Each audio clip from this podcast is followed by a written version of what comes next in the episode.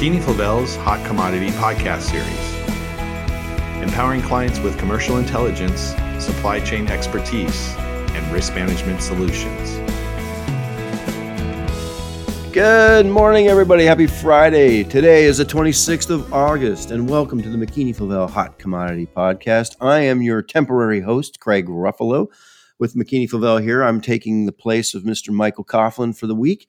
And today we've got the commodity analyst of the stars, as Mike likes to say, Jeffrey Rosinski. How are you, Jeff? Happy Friday. Happy Friday to you, Craig. Great to be with you. In week zero, college football officially starts tomorrow on Saturday. Man, I am so stoked. We have our first home varsity football game for Campolindo High School coming on later tonight against Moreau Catholic. So root for us, Campolindo Cougars.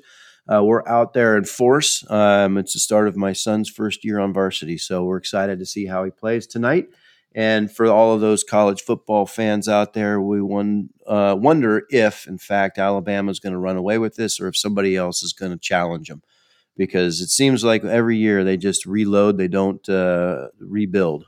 Well, there you go. It's going to be an exciting season, and I think Georgia uh, had that redemption game at the end of the uh, the year, and they prevented the uh, the repeat uh, of Alabama. So we'll see yes. what the season holds. I agree. So, you know, we've got a lot going on volatility wise in commodities. And, you know, anybody that's watching a hedgeable commodity can see day to day changes in, in the price and what's going on. And we've talked about supply issues and a lot of other ingredients. But one that we don't get a chance to talk to that often is the is the milk industry. And I know you've got a background in dairy and understand what's going on and some significant reports came out this uh, this week, and and uh, it's an interesting dynamic. I'd love to hear a little bit of what you think. Is a glass of milk half full or is it half empty? That's just right, Craig. So there was, you know, two reports out earlier this week, and there was something in there for everybody, um, bulls and bears alike. And it really depends upon whether you want to be an optimist or, or a pessimist with looking at those at those statistics. So let's take a look at what was in uh, what was in some of those reports. And yeah. just a re- just a reminder to all those buyers. I mean, schools are starting up here, or, or have That's already right. started in some instances. And uh, this is the time of the year where that school lunch program kicks in, and a lot of that milk gets diverted off to class one to fluid drinking milk. So Ooh. supplies of milk do start to get a little tighter uh, from now through the uh, through the balance of the year. So just something to be uh, something to be aware of. Yeah, for sure. Yeah. So this week, the the first report I want to talk about was the uh, the milk production report, and okay. Uh, if anyone remembers the the previous month's report in June. Um, they not only revi- revised the previous months, but they went back pretty much to the beginning of the year and made some significant revisions to the herd, and you know found you know twenty thousand plus head of additional heifers in the herd.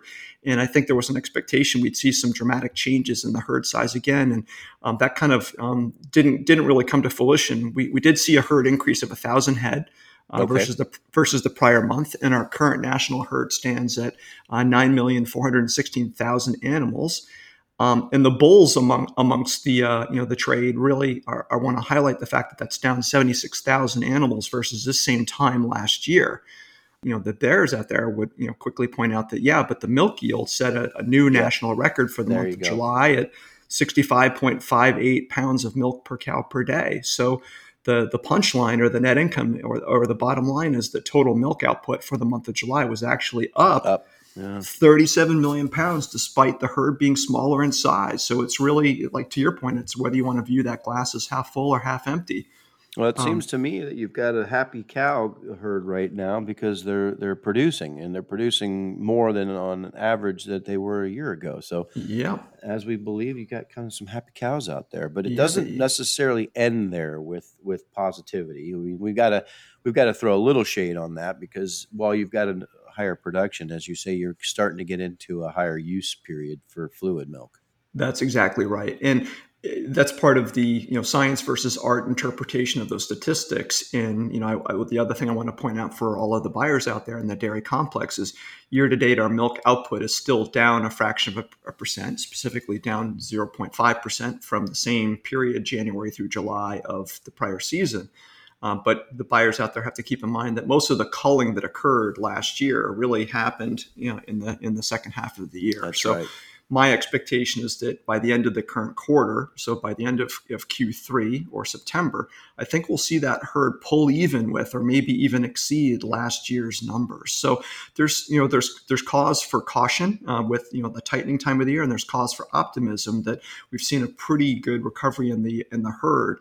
Um, and prices had been correcting lower. Specifically, protein prices have been sliding and given up some ground in recent weeks. Um, you know, case in point, non-fat dry milk has moved down from a dollar eighty-five down to that dollar fifty-five range, Ooh, and so that's a pretty okay. good, All right, a pretty yeah. good dip, a dip for buyers to take advantage of for sure.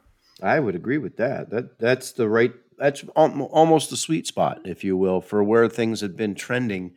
Uh, if you look back 12 months prior. That's yep. probably right back in line with where things were.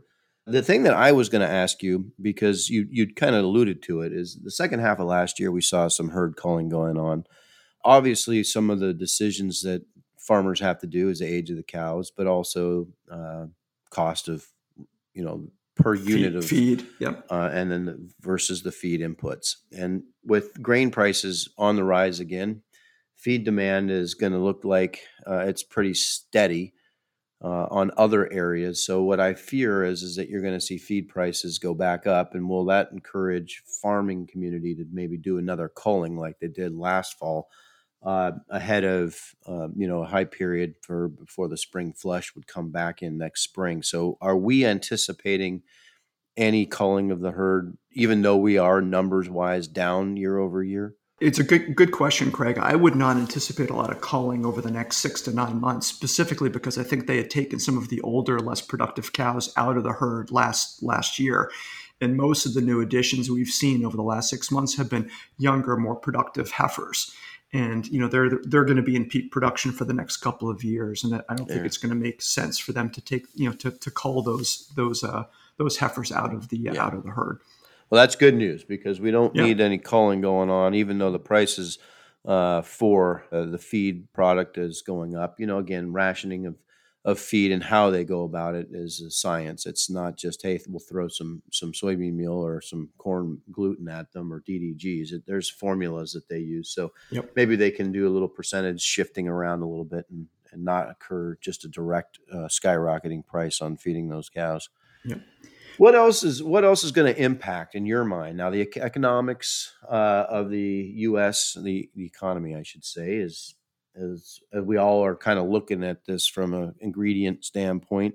Do we think that there's going to be potentially a little bit of an economic slowdown that could impact dairy products, maybe even cheese or block cheese or butter? Uh, or do we see, you know, that's kind of a recessionary proof category? What's your take on that? Yeah, well, the, the two products you just mentioned, butter and cheese specifically, um, the, the other report that got released earlier in the week is the cold storage report. And inv- right. inventory is always a key in dairy because you go through the flush in the first half of the year where, where you're producing more milk and the more productive six months of the year and your build up stock, stocks typically through the middle of the summer and then you start pulling those stocks out of inventory to you know keep the, the market well su- supplied. I already talked about how you siphon off a bunch of the milk into the school lunch or you know fluid, right. fluid drinking market. So you really need that buffer of inventory to be in place for the second half of the year.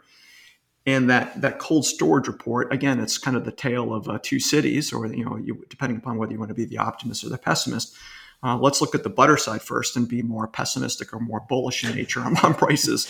So the total dropped to 314 million pounds, and that's the lowest inventory of butter wow. we've seen in the last five yeah. years. And I think that's one of the main reasons why prices mm. have been pushing historic highs. You know, mo- most recently we've been, been up at around two dollars and five cents a pound, and in the wake of that uh, cold storage report, we saw butter surge even higher. It was up four cents on uh, you know on in the you know the day after the report and now we're pushing closer to three dollars a pound.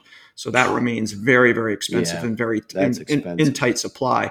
Cheese, kind of flip side of that coin. Um, you know, there are ample cheese inventories out there, so the um, the inventories actually climbed to a better than expected 1.523 billion pounds, and that eclipsed really? that eclipsed both the prior month's total of 1.506 billion and last year's end of July total of 1.45 billion. So you know there is a lot of cheese out there in cold storage. All cat all varieties increased except for Swiss, basically. You, you You set the stage. There's a lot of cheese out there. There sure is. Just talk to any analyst out there. They are full of cheese. I got to tell you. Yeah, and and the and the price of cold storage has gone up dramatically with the higher oh, higher cost of energy and utilities to, to keep and it frozen. And CO two. Yep. And CO two is is also expensive if you can believe that.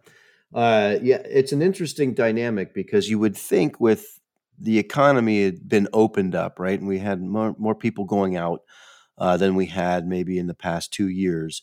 And you'd think on the quick service restaurant trade that cheese would be, uh, and particularly shredded, would be uh, of interest uh, to pick demand up, and yet you're seeing a huge inventory of it through a summer months where people are out actually running around uh, the country doing their vacations, what have you. So that's a little bit of a surprise to me. I got I got to admit, uh, but that's also a good thing, um, perhaps because it'll offset some of the butter costs, which that is outrageous. I didn't realize that we were at a five year low. That's crazy. Yeah.